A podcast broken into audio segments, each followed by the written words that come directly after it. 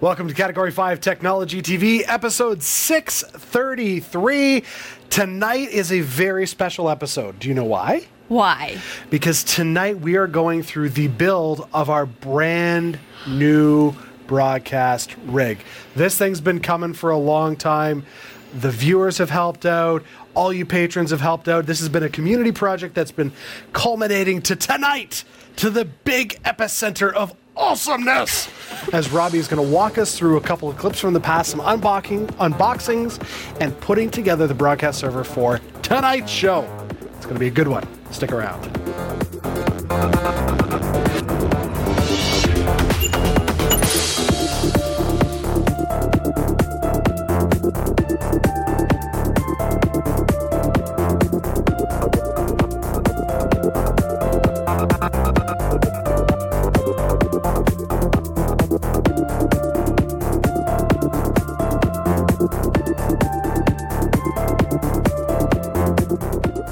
Our live recordings are trusted only to solid state drives by Kingston Technology.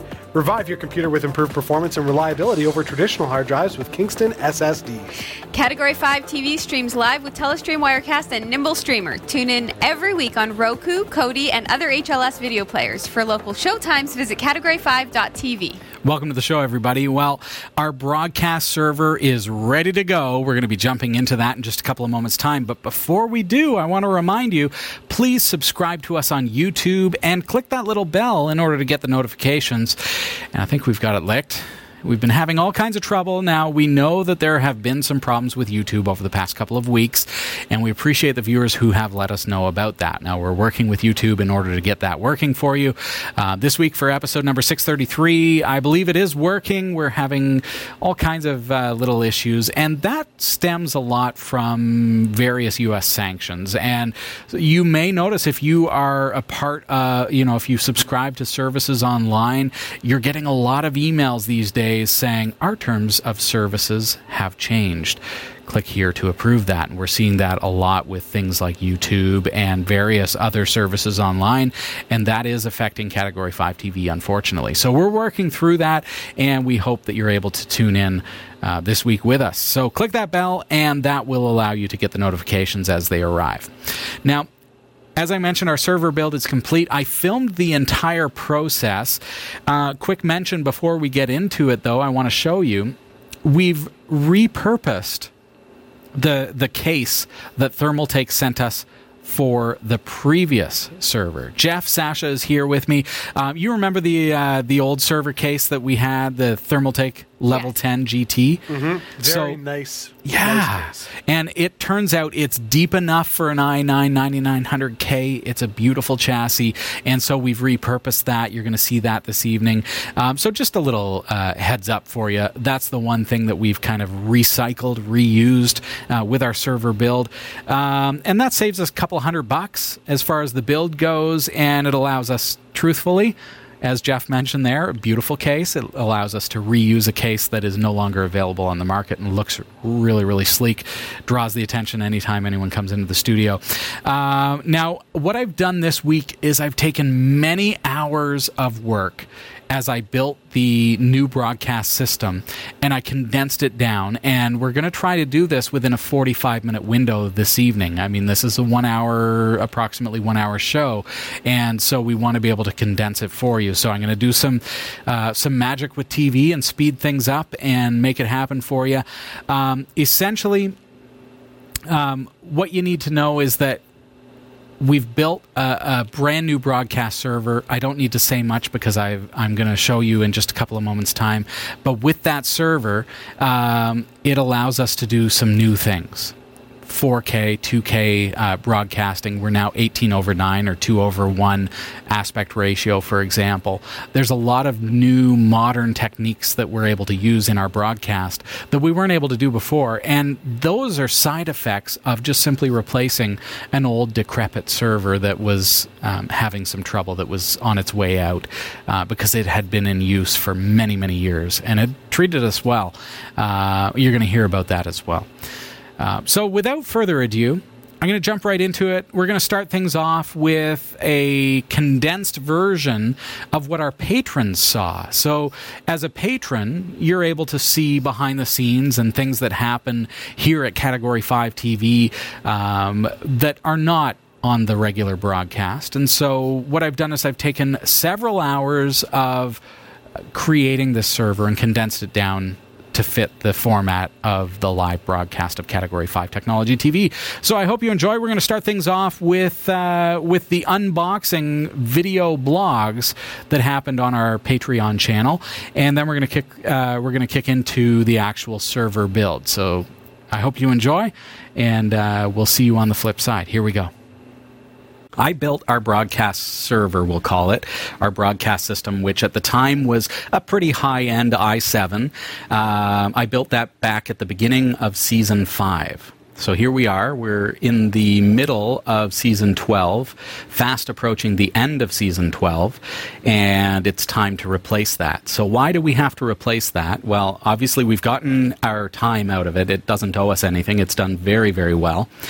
Uh, but in the course of the past year, we've had some problems with that system. So, namely, one of the PCI Express lanes went out of the board. Now, this is a board, w- when we purchased it back then, I made sure that it had multiple PCI Express lanes because pulling in HD video via PCI Express, I wanted to separate them out um, so that each video capture device could have its own PCIe lane.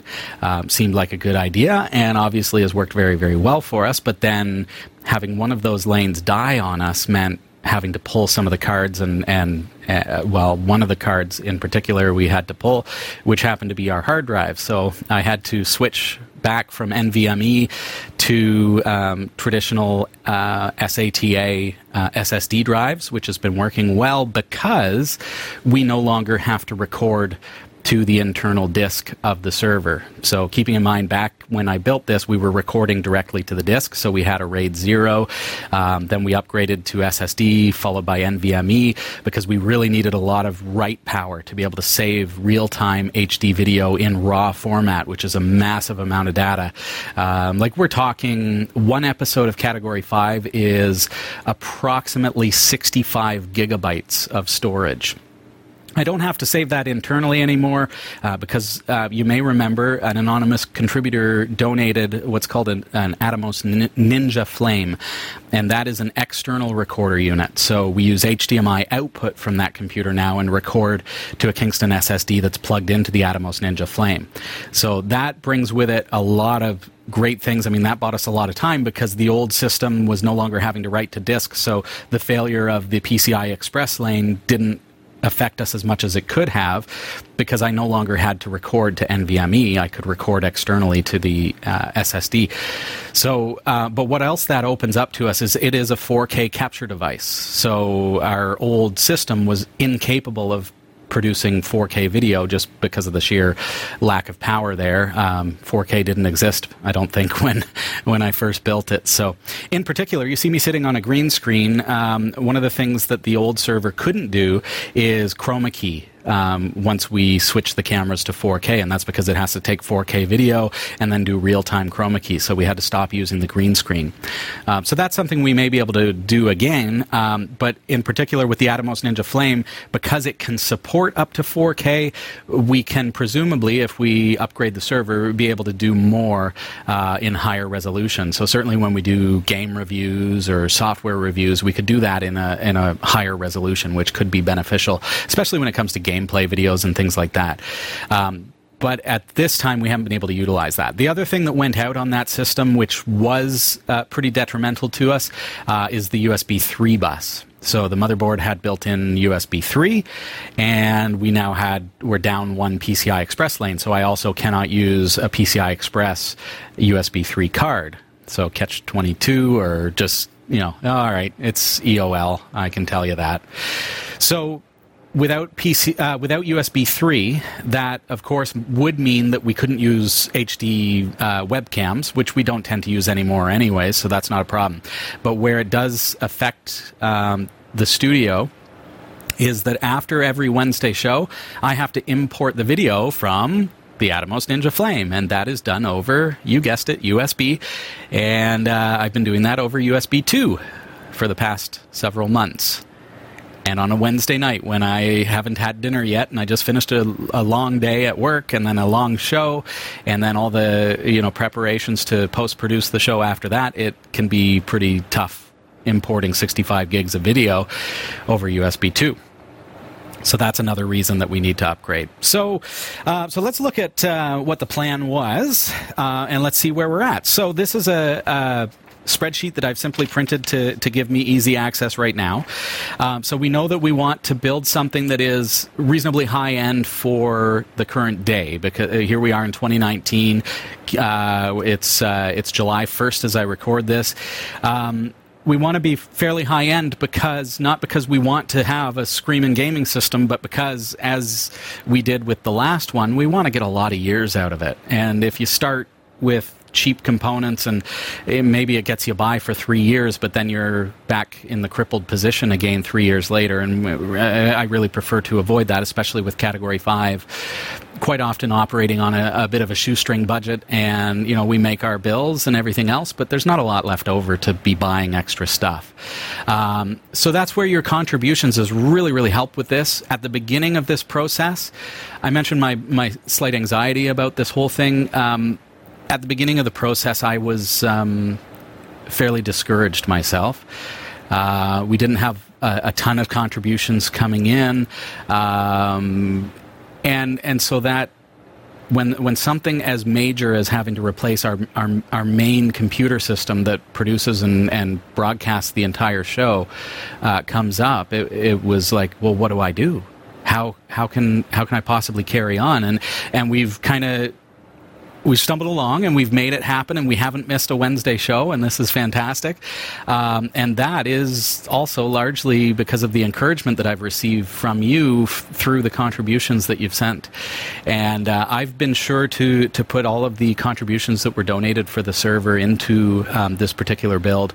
And I just want to, like, I want you to know that on a production level, your contributions have made it so that we can keep going.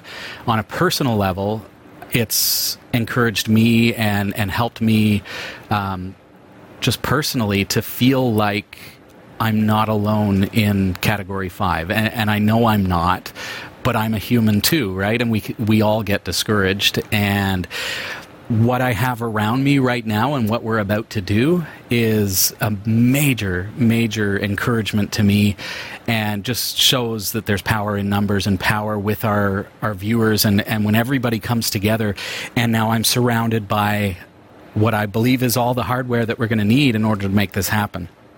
So let's look at my spreadsheet. So first of all, the processor that I opted for, um, and remember that I've consulted uh, a handful of viewers on our Discord. So I set up a private Discord server, and we've been discussing this, especially out the gate when we were first starting to put this together. We discussed the the pros and cons of going with like a Threadripper versus an i9, uh, what what we should be leaning toward, how we should probably do this. Um, so it, it, hasn't been willy nilly, and it hasn't been um, my own decisions entirely. It's been a lot of consultation with the community, and even within my profession, consulting with people that I know and trust who do these kinds of builds a lot, and uh, and so I've consulted them as well. So. We opted for an i9 9900K. Uh, cost here in Canada was $745. I understand these are going down in price, and that's a bit of a burn, but it is what it is. Um, there it is.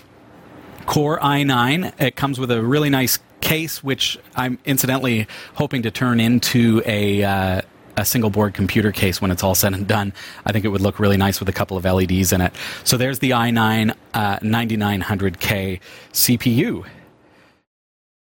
So this is the old server case, and uh, let's see what we got here. Oh, we got a bunch of junk and dust bunnies. There's the filter for the bottom. I'm Just going to set that aside. We've got drive trays. These bad boys go in here. Again, I'm going to set those aside because uh, we got to get this thing ready for our build. Whoa! She's noisy! It's pretty noisy up in here. All right. So I'm just going to take this outside, get away from all this noise. Whoa! Okay. Made it out. There we are. All right, let's get to it.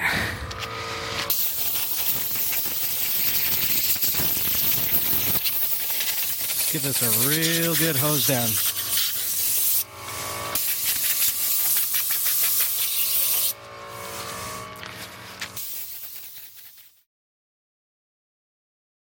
Great. She's ready. There we are, folks.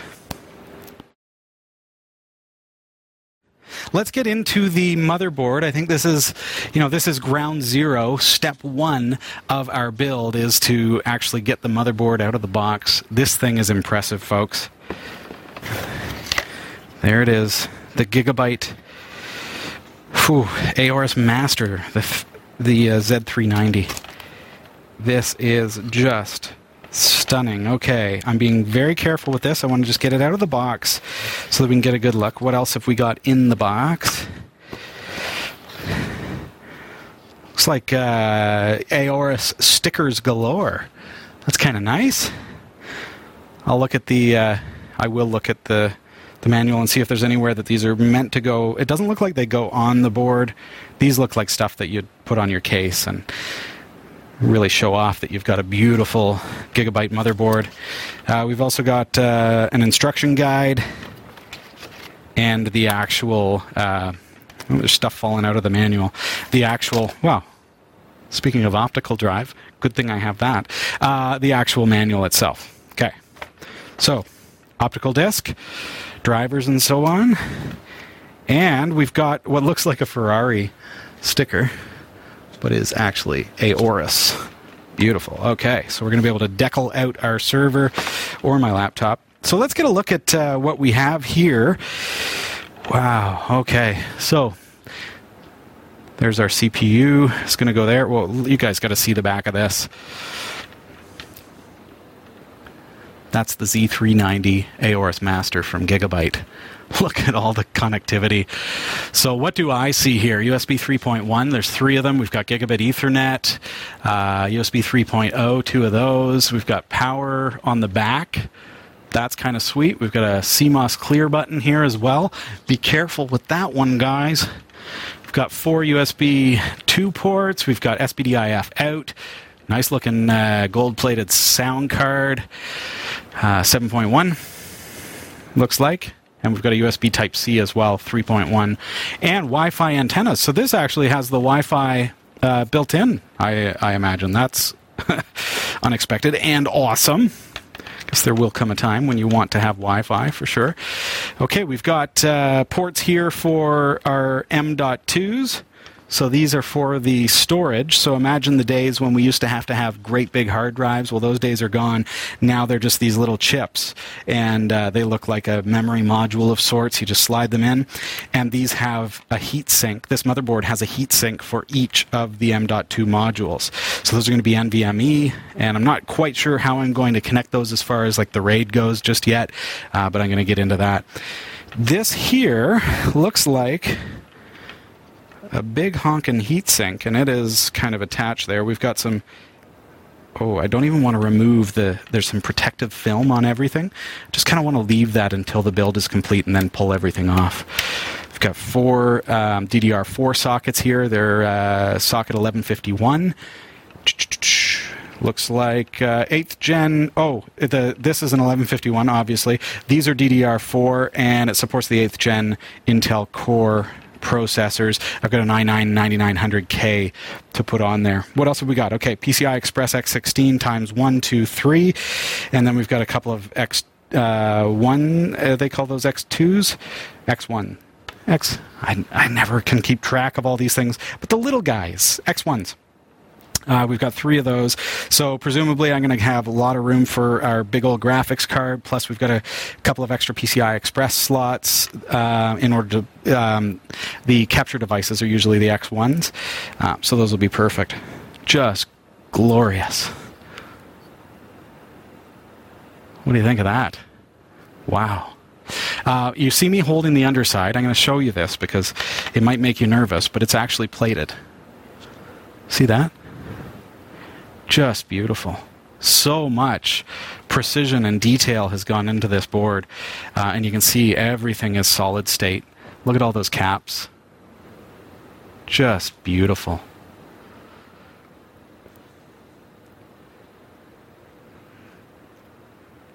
I love it.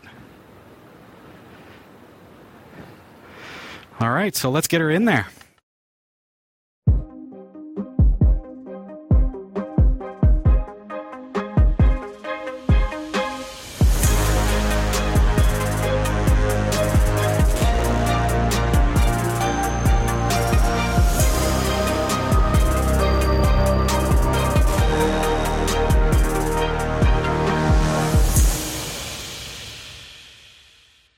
So this will be the last thing that we need. Um, and just a reminder um, now, Marshman had suggested, why don't we use the old video card to get up and running? And the problem with doing that is that it, it's a very old card, so um, we'd still have the limits of the GPU, and the GPU is what does all the real time video processing. So even with a super fast computer, with all the fixins that you see here, um, we'd still be limited by the GPU because that's where everything happens as far as real time video. Um, uh, encoding and everything else happens. So the GPU is probably uh, one of the most important parts of a broadcast system. Uh, and I use Telestream Wirecast, which is able to utilize the CUDA cores on an N- NVIDIA card. Right? So there's a lot of advantage there. So, all right, let's get into it. And let's see what we have here. Bubble wrap and a plain Jane box. Okay. So this gives me no hints.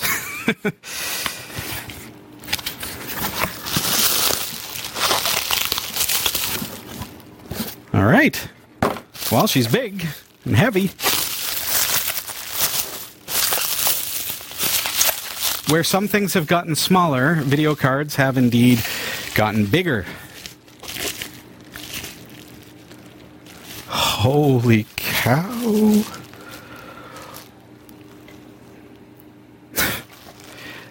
Did you see me start shaking there?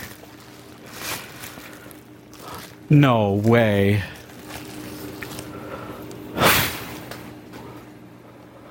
Oh!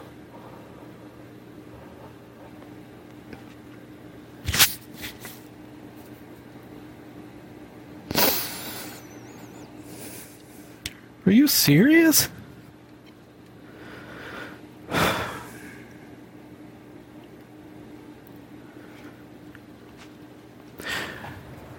For one thing, it looks brand new.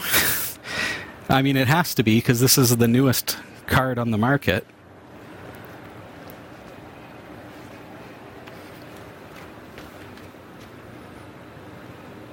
I can't even tell you.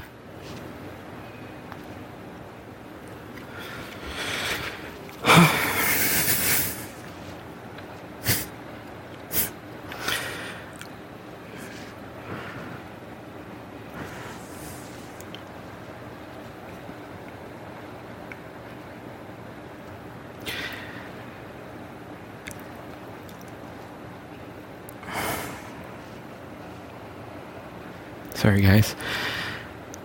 I really had ho- hoped to be able to do a really good build, and you know, we set our goals, and I thought I set my goals high because we want to get good life out of this thing and and have it work really well.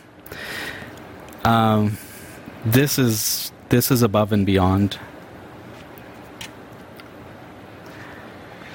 So Oh my gosh, I'm gonna have to even Google the specifications. This is this is a okay. So I'd hope for a 1280 Ti in my you know and and I say my a, a 1280. No, I, I'm, I can't even think straight right now. A 2880. What am I talking about? A 2080 Ti. I'm sorry. Would have been a pretty awesome card uh, 2080 Ti is what you would call a consumer card. It's a great gaming card. It's a powerful card and it has ray tracing. ray tracing is uh, real time um, lighting capabilities, which improves the quality exponentially when you're doing demos of like high end gaming and things like that. Um, the other thing about the consumer line is that it, uh, it is able to do real time chroma key and everything else without even thinking about it. This is a Quadro RTX ray tracing 6000, which means so take the 2080 that we'd hoped that we dreamed of and throw more RAM in there, throw more power in there, and that's what this is. Holy cow. Well, folks, so uh, how do I even say thank you? Um, sorry, that caught me off guard, guys. When we come back, I'm going to start putting all this together. Stick around.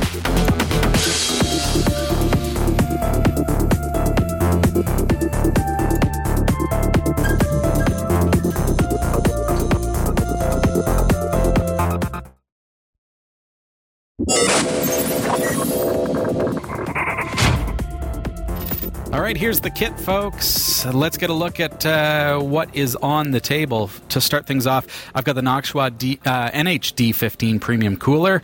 Um, it's going to go on the Z390 Aorus Master that was sent to us by Gigabyte, and that's going to be perfect for our i9 9900K CPU. To marry the two, I've got Thermal Grizzly Cryonaut Thermal Paste. And then I've got this dreamy NVIDIA Quadro RTX 6000 that they sent us. That we will look closer at in just a couple of moments' time. Then I've got the power supplies and RM850X. I got a great deal on that because it's yesterday's model. And then from there, uh, I've got the Intensity Pro 4K from Blackmagic. We're going to use that as video output to our recorder. Kingston sent us two terabyte NVMe drives and the RAM.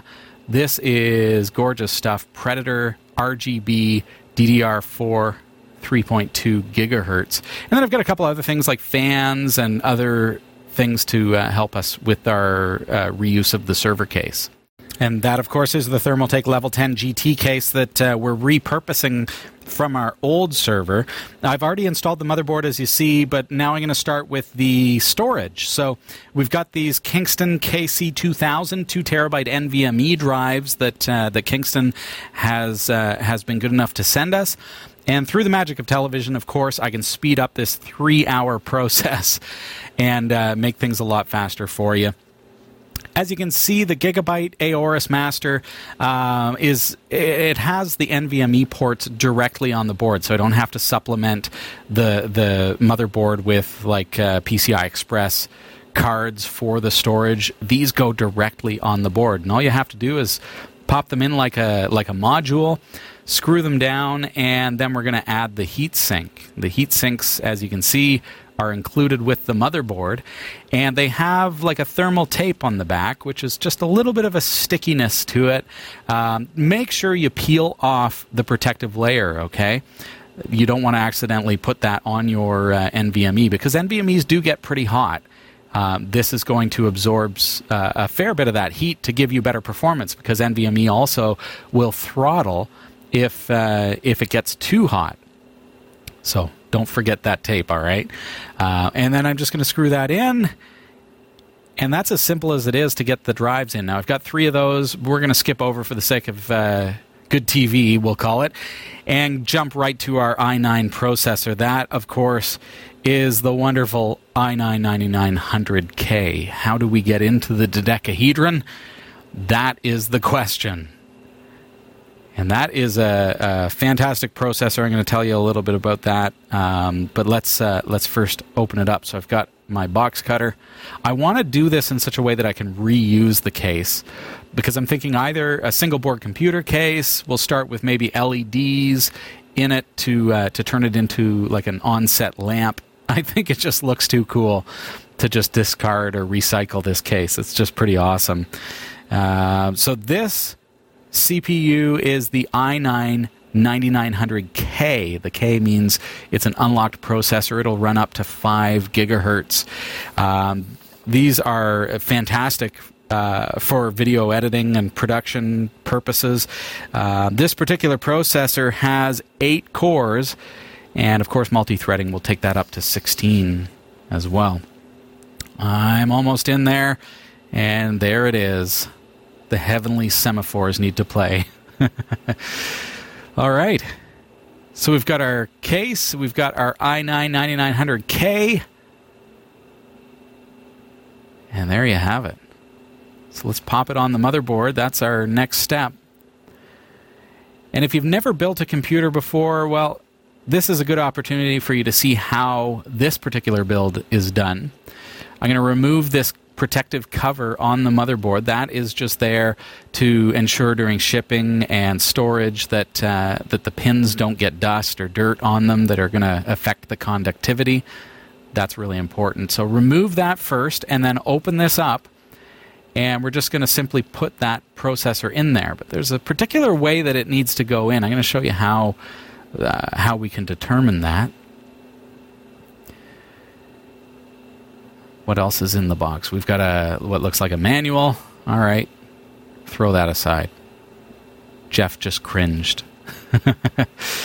okay, so if you look at the the port, the LGA 1155 port, that's going to show you. It's, it's got a little a little triangular uh, little thing. It's a little hard to see through the through the plastic, but that matches up with the motherboard. So there's a little triangle printed printed on the motherboard.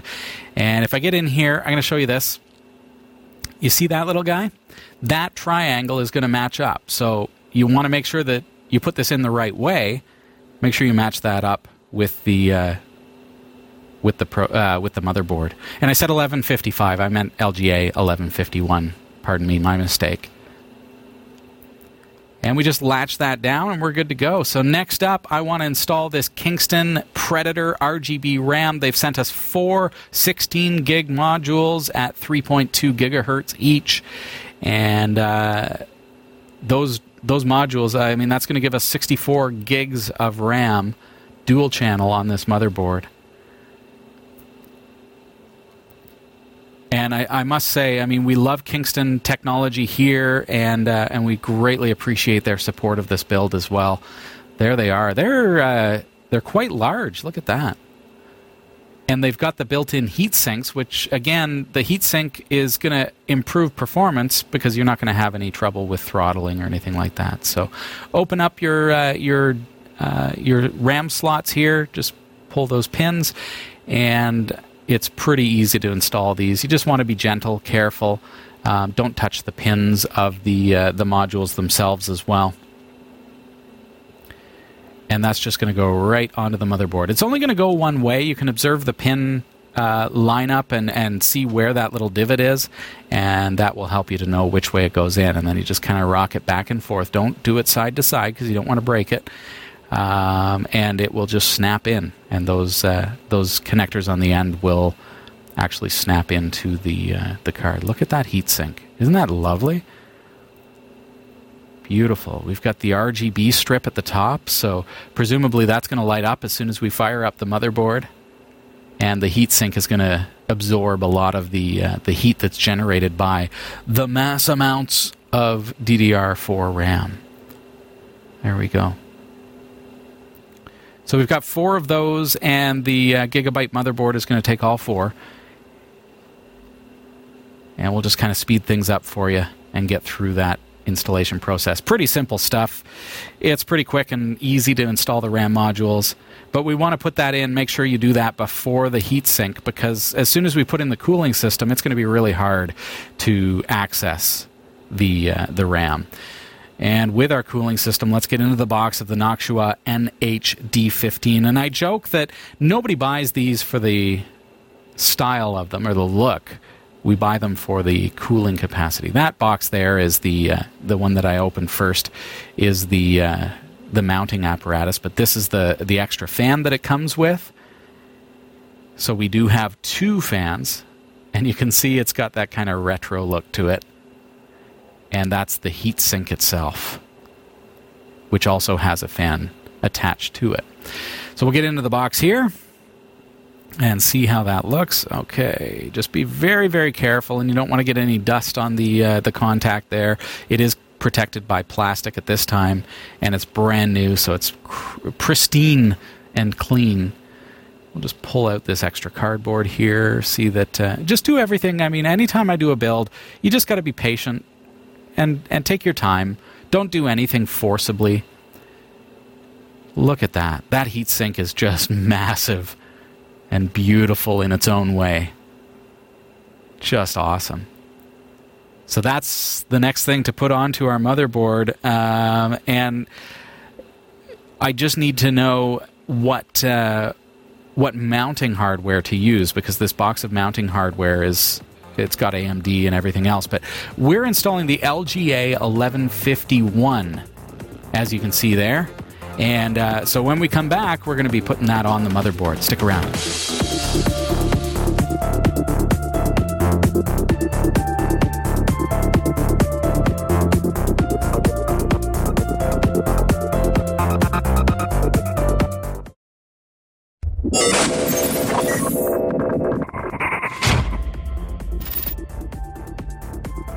All right, welcome back, everybody. Uh, we're looking at building our new i9 server case. This is for our Telestream Wirecast broadcast rig. And I'm about to install the backplate on the CPU cooling system from Noctua. So we know that it's an 1151. I know I mistakenly called it an 1155, but we know what, what I was talking about. I'm just going to place that on the back. Now, one of the uh, uh, observations here and mentions is that my case has this grand opening on the back to allow me to do this without having to take the motherboard out. But do observe yours before you place the motherboard on the uh, in the actual case. I'm lucky that uh, mine was able to do that, but yours, you may have to mount that ahead of time. So keep that in mind. Uh, one thing I noticed as I set this up is that this back plate is going to fall out, so it's helpful to have some masking tape around just to temporarily hold it into place so that we can uh, mount that correctly uh, on the other side so that it'll hold it in place. So just keep in mind. Um, I have the ability to do this on the back of the case. You may have had to mount this particular piece before putting the motherboard in, okay? want to be clear about that. Uh, let's get right to it. So now I need to put the mounting screws to hold that plate into place. So these little guys are going to actually hold that from this side. Be very careful you don't touch that CPU, okay? And plan out how you're going to line up these mounting uh, plates. So I'm going to place these this way. It will go any which way, so keep that in mind because um, you want to make sure that your airflow is in the direction that you want it to be. So that's why I'm placing it like that.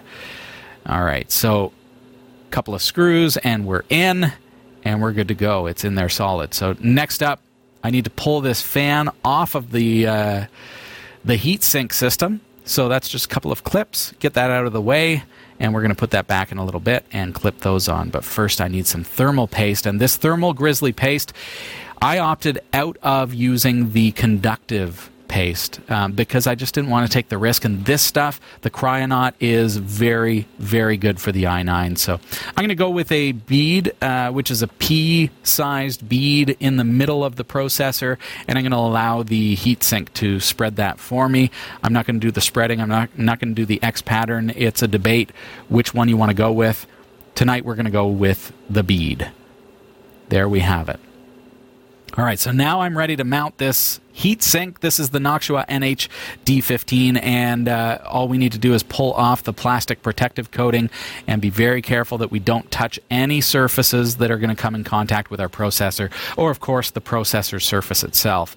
And we're just going to mount that right on top there and give that a couple of screws. Now, it was nice that it came with, so the uh, the Noctua uh, cooling system came with this giant long screwdriver to allow me to do this much more easily. I don't have to really get all finicky with it and find the right tools. It came with it, and I'll be able to reuse that. So now I can put that fan back in place, make sure that it's aligned uh, to the direction that you want uh, the airflow to go. I'm going to show you that in just a second, how you can determine that and make sure that you can plug that into the motherboard. These are speed control fans, so you need a three pin header in order to use those uh, to their full capacity. Now, you see that little arrow there on the fan? It's a little hard to see, but that shows the direction of the airflow. So plan that out and uh, mount your fans in such a way that it's blowing the air out the back of your your uh, your computer chassis. So now just a couple more wires to make sure that that is in place. That's on the PWM headers of my motherboard, and that goes on the other side. I'm having to levitate that a little bit because of those uh, large RAM modules, but it does uh, it does the trick and unfortunately covers the RGB. I've got the power supply. That's our next step. We've got to power this thing. So this is, uh, of course, the RM850X from Corsair. It's a modular power supply, which means I get all these cables, and that means I can really, uh, well, I only have to use the cables that I need. That means I don't have to have a whole lot of clutter or cables that are just there for no reason. Um, these are I can just plug in the ones that I actually need for my build. So it comes in this nice protective bag. Um, I guess you could reuse that. It's a little purposeless, but hey, it's a nice bag, I guess. So there you go. Nice big honking cooler on there. And I want to make sure that the airflow is going to be blowing out the bottom of my chassis. So keep that in mind. Again, when you're mounting it, plan out the airflow. That's crucial here. We're not doing liquid cooling system. We're doing entirely um, air cooled uh, as far as our cooling system goes for the i9. And there we have it. So I'm ready to uh, start doing the cabling for the power. First of all, I can get uh, all this tape off of here. We don't need that anymore. That's all mounted and solid. So let's get that off of there and look at that, just beautiful. And I can start feeding these cables through the cable management, and I will clean those up, don't you worry. Um, some of them are left over from our previous build, and uh, just make sure you feed those so that they're out of the way and uh, that they reach where they need to go. So a little hard to get around that uh, that cooling system. Might need some little hands. I had some trouble getting uh, a couple of the headers on there, but I was able to make do, so I got it on there. We've got uh, all the power that's coming in there for the uh, the motherboard and then we've got these headers for the front panel, which is like your power button, your audio, and all that. It came with, so the motherboard came with this great little header that just plugs right in, and we're good to go. So just clean up our wiring there, and uh, I'm using tie wraps just to kind of make sure that those are tied up nicely at the back. You're not going to see those, but I want to make absolutely certain that there's great airflow within the chassis itself. And that's exactly what I've been able to achieve here with this chassis. All right, so next step is we're going to jump into the Intensity Pro 4K. This is from Blackmagic, and we do not use this for capture because we prefer Magewell capture cards. However, I do love this card for video output from Telestream Wirecast. It gives me full frame uh, 4K output and uh, oh, DaVinci Resolve comes with it, uh, and that's going to be our new editing software. It looks like we got some kind of driver software on SD card, which is interesting. No optical, and it's just a little. Uh, it looks like an X2 uh, card uh, to to pop into the motherboard. So, um, can that go above the video card? Uh, or, so I'm thinking about where the video card is going to go, butted up against the cooling system. I don't think it's going to fit in there.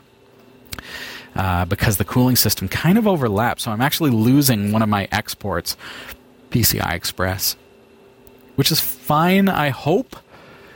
But that cooling system is blocking one of my ports, and this card being an X2, uh, it's not going to go into an X1.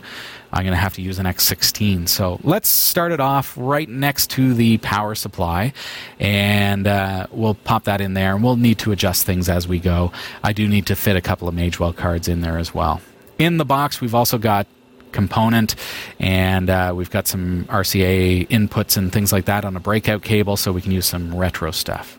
And now let's get into the NVIDIA Quadro RTX 6000 card. This thing is just outstanding. And and as you saw earlier in the show, I mean, when I opened this, when I unboxed this, I'm just I'm flabbergasted. I got to be honest. I'm I'm just like this is well beyond what we had ever hoped for. We'll call this a professional card.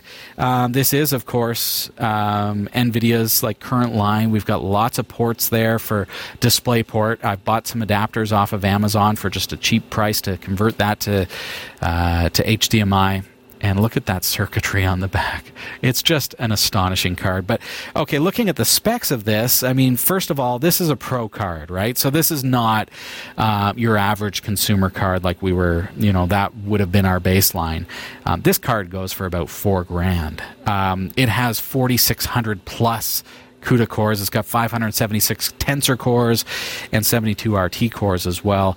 Uh, it's got 24 gigs of RAM on that card. It's DDR6 RAM at that. Uh, we've got a couple of screws to put in to mount that into the main board, uh, into the chassis itself. This video card is, is like what's going to take us to the next level because we're able to uh, do live chroma key, live production. Our encoders are going to be a lot faster when we're encoding HD and Ultra HD video. We're hoping to get really into the Ultra HD market uh, as far as Category 5 goes.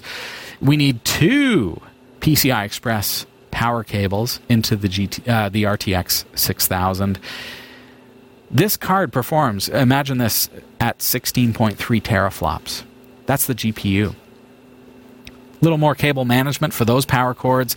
Going to get that into the power uh, power supplying uh, unit there.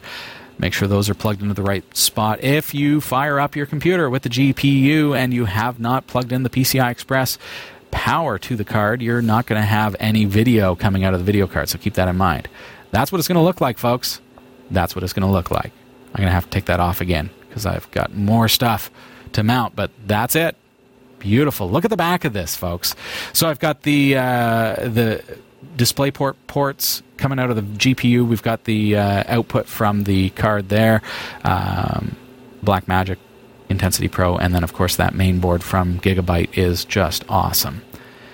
All right. Next up, I've got one of these uh, camera displays ready to go, and uh, we're going to use a camera display in order to install the operating system. So I've got that display port adapter, which is going to give me HDMI output from that video card to a little 7 inch uh, video display that we use for our cameras, but that's going to allow me to install Microsoft Windows 10. And there we go. So if all works, let's fire it up. And yes. No problem, folks straight into Windows 10 install install from uh, from a, a, DVD. That is our broadcast rig here at Category 5 TV for like the second half of season 13. And I just have to say, huge thanks to everybody who is a patron, everybody who contributed to the project who, even if you're not a patron, but just decided to pitch in, uh, I thank you. And I, and I want to thank also Kingston Technology and Gigabyte, as well as, of course, NVIDIA uh, for supporting us through hardware contributions. And then we have that, um, that Thermaltake chassis uh, that goes back many, many years, but yet, even here in, uh, in 2019, is, uh, is able to impact our build. Um, so that is going to really improve things here at Category 5 Technology TV over the next little while. And I certainly think that that's going to last us for many, many years to come. So thank you to everybody who has been a part of that venture. And I say that thinking about the monetary end of things, but there are also those of you who contributed by, uh, by being one of those voices that I was able to bounce ideas around with and, and being able to discuss the build with ahead of time and, and make those purchasing decisions and figure out what we wanted to do. So I thank you all. Uh, we do have to head over to the newsroom. So, Sasha, Jeff, if you're ready, you're rolling. Here's what's coming up in the Category 5.tv newsroom. Thousands of Disney Plus accounts are already up for sale on hacking forums. IoT doorbell Ring had a bug in its configuration app which sent Wi Fi set information unencrypted to some doorbell devices, exposing customers' home networks. GitHub will preserve open source code in an Arctic vault. Stick around, the full details are coming up later in the show. This is the Category 5.tv newsroom, covering the week's top tech stories with a slight Linux bias. I'm Sasha Rickman, joined this week by Jeff Weston and also Robbie Ferguson. Um, he's just offset. I am over here somewhere. All right, some quick honorable mentions this week. A new AI is combining machine learning and computer vision to detect drowning people in real time using object recognition.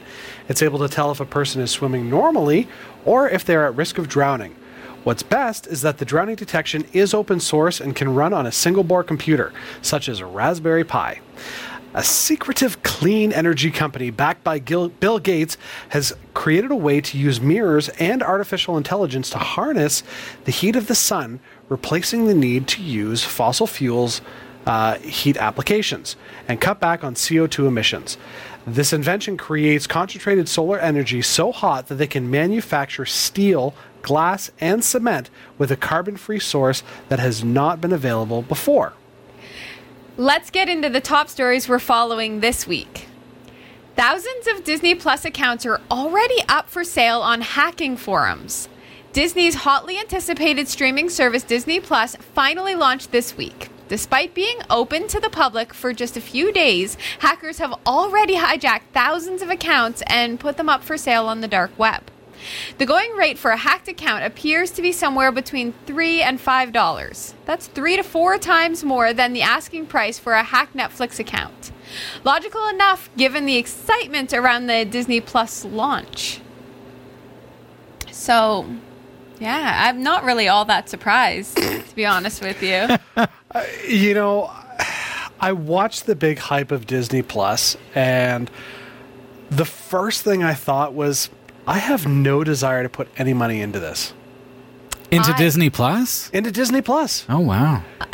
I can see the draw. Like, I actually want to see all. I want to see all of the things on it. I just don't want to pay for it. Well, I mean, I, I get the appeal. You have all the classic Disney stuff, but you also have Star Wars and Marvel and all that kind of stuff built in, Right. which, you know, for somebody who's a big movie buff, that's exactly what you're looking for. Right. And for somebody who has young kids, I could see the appeal to say, hey, you know, my kids can watch this and it's great. But at the same time, I'm going, I already have Netflix.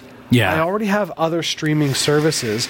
Yeah. I have no desire to throw money at Disney for something else. That's really tough. it is like you I'm got that- young kids, Robbie. What I'm about you? well, I'm the voice over here, folks. So, but the truth is, is isn't it tough? I think for content creators and distributors these days.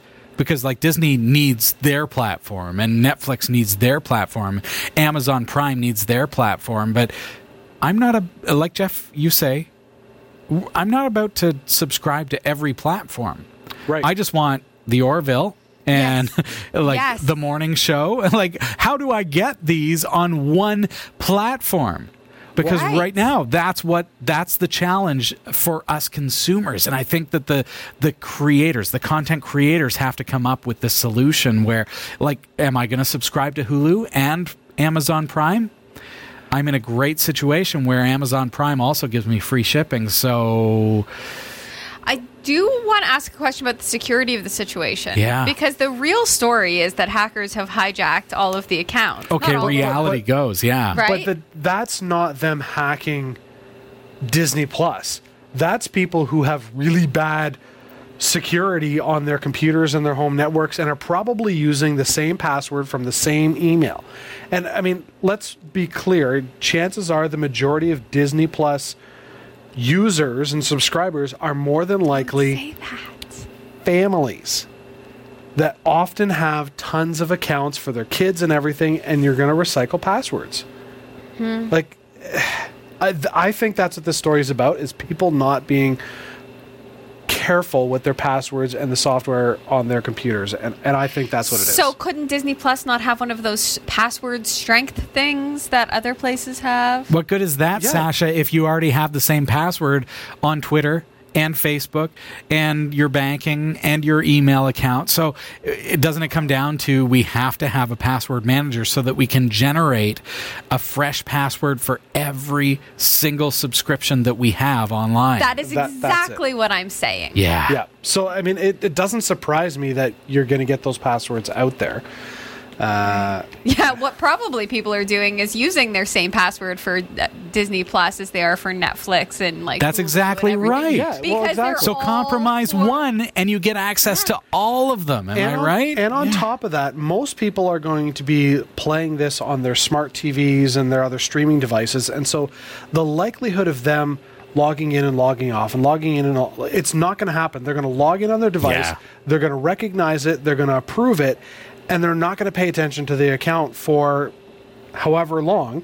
Right. And so if you've got, you know, a hundred other people who have purchased their login information for three dollars, they have no clue. And so Oh, dear. while you're paying the monthly fees, they're sitting there going, I spent three bucks. I gave up my coffee at Starbucks today and I'm watching Disney Plus forever. True. That is. And does that really matter to me as a consumer who's paying for that service? It's like the stolen cable Exactly. of our childhood where it's like do I really care? I'm paying for it, but you know, who has access to it? And and so we're talking about somebody stealing our access. They don't have access to our personal confidential data, I hope, but they have access to our accounts. Yeah. Wow. Huh. Ha. It's really interesting. Ha, she says. Ha. Eh, I, I feel like I I would just assume that Disney Plus would do one of those password strength things. but but that is useless if you I use, know. if you've got a really strong password that you use for all your sites. I mean, it used to be you could put a password in, and then it was oh, it's got to be six characters. Now it's got to be eight characters. By the way, you need to use capitals and small letters. Yes. Oh, now you need punctuation. It's like, come on. Now Like- you need a 32 bit signed algorithmic. Yeah. Yeah. Like I'm surprised though that for the fact that I mean you go to like on a Disney cruise or anything like that, Disney's all about security and family This is the protection. thing. I'm a little bit shocked that they don't have two-factor authentication authentication for their service. Don't they? Do you know that they don't? They I- may. They might have I it as an option. I, I don't, don't know, know. so maybe I'm just speaking gibberish, but Maybe that's what we need to look for. I- I would- I would 2FA. 2FA is the answer That's all the time. exactly. so All right, we've got to take a quick break. The crypto report and more of this week's top tech stories are coming up. Don't go anywhere.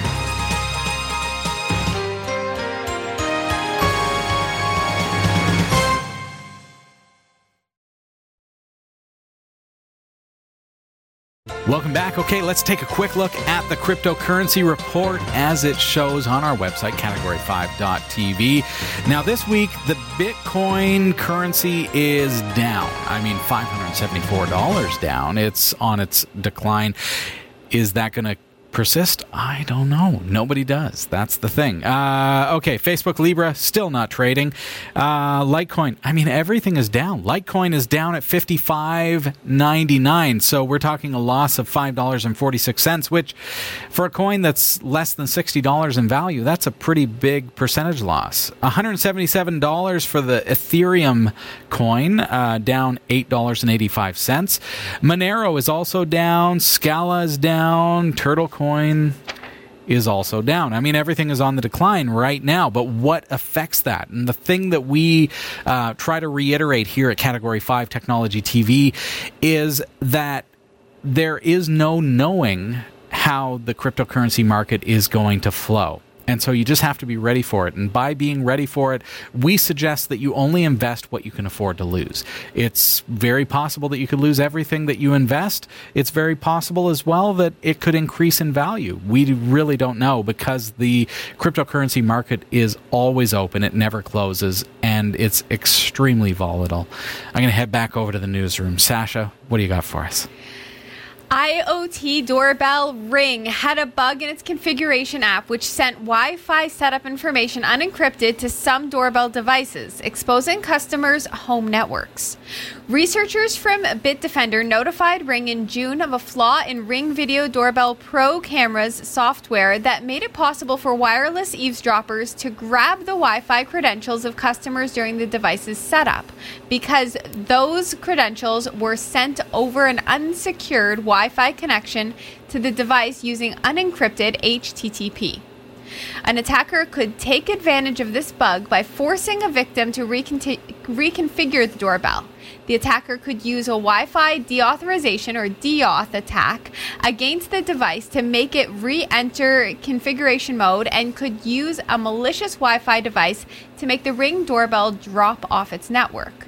The doorbell's owner would then have to notice that the doorbell is disconnected, which may require the attacker or someone else to ring the doorbell before the targeted owner realizes the doorbell is offline.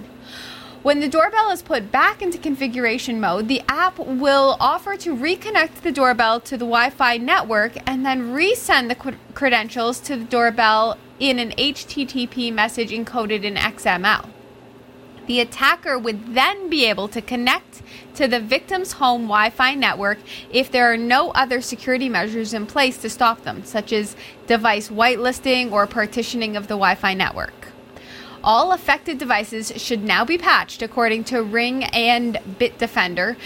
But this is another example of why owners of Internet of Things devices should consider using Wi Fi routers capable of segmenting networks or offering guest Wi Fi networks that restrict access by connected devices to the Internet only. And deauth attacks can still be used to knock these devices offline, allowing a burglar or porch pirate to cover their tracks by disabling video recording. That's a whole lot of work you have to go through to make it happen. But once you get good at it, I'm sure you just do it, right? Uh, I I guess. I mean, So- I'm glad that they jumped on it quickly, though. Right. Which so, is good. Yeah, exactly. So there's these there's those doorbells, right? That just do like the 30 second video recording when the doorbell rings. Right. But then there's also like motion detecting door like there's so many different internet of things devices out there that the story it doesn't even just speak to the ring doorbell as much as like the smart fridges IoT the- in general, Yes, yeah. Well, like exactly. Mm-hmm. right? So the the guest Wi-Fi or the whitelisted routers. Yes. Yep. Uh, so that's how I have my network set at, uh, at at home. Is I have all of my devices whitelisted. Once I connect them, Smart. I log them in, and nothing else can connect. So I mean, if somebody comes by the house and they're like, "Hey, I want to connect," sorry, not going to happen. Here's the guest net. Yeah. Because Okay. because the guest net is it's segmented off from my home Wi-Fi. All of my devices are protected. They are whitelisted, and if something shows up on trying to get in that's not on the whitelist, I start going on a fishing expedition to find out what it is. Right. So Jeff, could you similarly set up a like a guest Wi-Fi connection for your IoT devices so that things like smart smart fridges and smart devices are all connected to their own private VLAN? Well, my router only allows for your home network and then your guest net. So I mean, I could and, and I could password my guest net and make it so that nobody can join. So I could put my IoT things on the guest net. Yeah. And that way they're all segmented off into that and then have all my home computers and devices on my regular Wi-Fi network. So That's I could cool. split it off that way. Yeah. Right. But then so- it means that anybody who's coming to the house, sorry, they're not using the Wi-Fi. Okay, sure, fair enough. But having something more sophisticated, like a like say a MikroTik router, something like that, where you can set up multiple VLANs, that makes a lot of sense in this scenario, so that your your visitors, your guests, can use Wi-Fi because the kids. Friends are going to ask to use the Wi-Fi when they want to play Roblox on their devices, right? Right. That's how it works. But but the fact is, is I don't want them to have access to my LAN servers. Right. What if their laptop has a ransomware um, deployment running that is going to encrypt anything that it finds on a network as soon as they connect. We don't have any control over that, but what we do have control over is segmenting the Wi Fi in such a way that they only have access to the internet and not our internal LAN servers. And that's thinking about ransomware, but also thinking about the fact that, hey, kids are smart these days. I don't want them having access to my personal files either. So, Yeah. are there different levels of routers? Like you said, yours just has the, Oh, the sure. main and then the guest. Is there Yep. like Internet of Things routers where you have like a ton of different segments? I think Like- it, does it come down to consumer versus commercial? Yeah. Right. I, but MikroTik is a very happy medium, and I use MikroTik as an example because we don't have to go to the four thousand dollar Cisco. We can just go with a five hundred dollar MikroTik and get the same features Right. as that four thousand dollar Cisco. That's what's mind blowing Yeah. about it. yeah. I mean, I, I haven't even spent that much on my home router. Like, I think our router was about 250 bucks. Yeah. Okay. Uh, so I mean, it was it was on the high end of your you know typical consumer gear. Um, but one of the other things that I now that I'm thinking about the router, I could have four different segments to it because I also have uh, the two different bands, uh, the 2.4 and the 5 gig. Right. Oh, So within okay, each yeah, of you those, could I can utilize that. I can have Yeah. a guest and my home network. So I could, in theory, I do have access to four different bands. Mm-hmm. Now, because we've got a, a bungalow, the five gig doesn't quite reach the whole house because it's it is a shorter range, Mm-hmm. but Right. the two point four does easily Offer enough. that one to the kids. Well, it's funny. I mean, when we upgrade, like when my here. wife and I upgrade our phones, we'll give our kids the old phones, but then they've got the old phone that they no longer use for Wi-Fi and, and whatnot. Um, but I will pull those off the whitelist because they're still in the home. They, you know, they've got an old game on it, whatever. But what I don't want is some, you know, issue with the software where there's a vulnerability because they're no longer updating it. I don't want it accessing our network, so I'll pull those right off. That's great forward thinking, I, actually. I'm telling you, I'm not just a pretty face. wow. and Robbie's going, You're not even that. you guys. All right, off to Sasha, shall we? Yes. GitHub will preserve open source code in an Arctic vault. GitHub has announced its plans to launch the Arctic Code Vault with the aim to preserve open source software for future generations for at least 1,000 years. The code sharing site is partnering with the Long Now Foundation, the Internet Archive, the Software Heritage Foundation, Arctic World Archive, Microsoft Research, the Bodleian Library, and Stanford Libraries to ensure the long term preservation of the world's open source software. The GitHub announcement states, quote, there is a long history of lost technologies from which the world would have benefited, as well as abandoned technologies which we found unexpected new uses, end quote. The company plans to store and preserve open source software like Flutter and TensorFlow in an abandoned coal mine in Norway, 250 meters deep in the permafrost of an Arctic mountain. GitHub stores its data on specialized ultra durable film, which is coated in iron oxide powder. This data can be read by a computer or a human with a magnifying glass in case of a global power outage. Remarkably, this film is said to last for 1,000 years. The Norwegian tech company that makes the special film said that they might even last for up to 2,000 years if stored in a cool, dry, and low oxygen cave. Among the first data deposits, open source software codes can be stored at the vault, included the Linux and Android operating systems and 6,000 other important open source applications. GitHub is preparing to capture a snapshot of every active public repository on February 2nd, 2020, and preserve that data in the Arctic Code Vault. The snapshot will include public code repositories as well as significant dormant repositories. As if that's not impressive enough, GitHub is also working on Microsoft's project Silica to archive all active public repositories for over 10,000 years by writing them into quartz glass platters with lasers. This is awesome. The- This is awesome. it's a very interesting story. It reminds me of um, is it called the Noah Project? There's that vault uh, where they they're storing all of the seeds. Right. Yeah. It's it's kind of like that, but what's interesting is they've given a date. what I like about So- the date, and I have to say this, and I know that binary is It's like so zeros arbitrary. and ones, Right. But they gave February the second, 2020, so it's 0202 2020. Oh, I Uh, didn't yeah, even okay. catch that. That's I- amazing, Sasha. I- Well I, done. do like that. But what I'm, I mean, I'm sitting here going, okay, so you've announced a date, Yes. And if I'm, uh, quite frankly, a social jerk and want to like upload a repository of like viruses and all this kind of stuff under open source, that's the day I'm going to make sure that I've got a repository out there of bad stuff. Oh, Jeff. The dark side. Well, you'll be stored in a cave for 10,000 years or 1,000 years or something. Uh, well, I, yes, but I mean, this is the world we live in. this We're- is how he thinks, folks. Yeah, except that. Oh, Okay. February 2nd? So here's I'd what's gonna better happen. make some viruses. So we're gonna be in like 2,000 years. We're gonna be down in this cave, and by we I don't mean me, but uh, we're gonna be down in the cave. And, the open and- source version of you, Sasha. Right. That's right. Sasha with 2.0. a, with a magnifying glass because Yeah, yeah, yeah. we have a global shortage, and I'm Yeah, gonna be yeah. like, "Oh, good, good, good." Oh no, Jeff was here. I didn't say I'm the bad guy. I just, I just, you know, putting it out there. I, I think you open up the door for people going, "Oh, I'm going to put, you know, that out there." I mean, the the cool thing about it though is you also have people going, "Hold on, my my repository is going to be categorized on that day. I better make sure it's good. It looks good."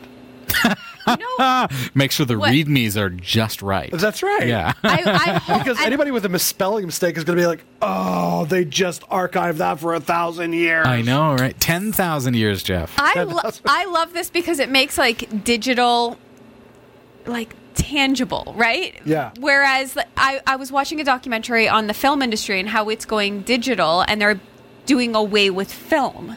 And Right. now now if the technology shifts and changes, there's not going to be a way to access the archives of our films. Right. So now I want them to hear this story and use this same iron oxide cool film stuff and find another cave and we can just save all of our goods. You're you're such a happy person. Yes. no disagreement there, right? Big, big thanks to Roy W. Nash and our community of viewers for submitting stories to us this week. Thanks for watching the Category 5.tv newsroom. Don't forget to like and subscribe for all your tech news with a slight Linux bias. And if you appreciate what we do, become a patron at patreon.com slash newsroom. From the Category 5.tv newsroom, I'm Sasha Rickman. And I'm Robbie Ferguson. And I'm Jeff Weston. All right, folks. Well, hey, this has been a lot of fun. We've got to take a really quick break. And uh, hey, don't go anywhere. Stick around, okay?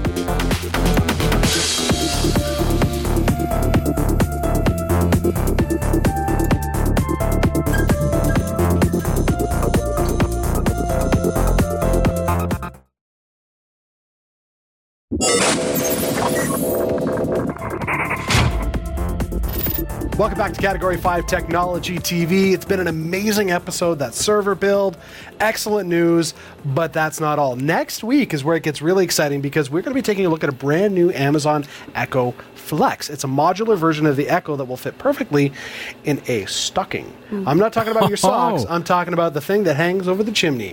I'm talking Christmas presents. You don't want to miss it. It's going to be good. I like the way you think. Hey, don't forget we are on Patreon. You can head on over to patreon.com slash category five. And also uh, Twitter. Hey, please follow us, Category 5 TV. I am personally on Twitter. Uh, at Robbie Ferguson, and I do incidentally follow back. So, hey, if you follow me, I'll follow you.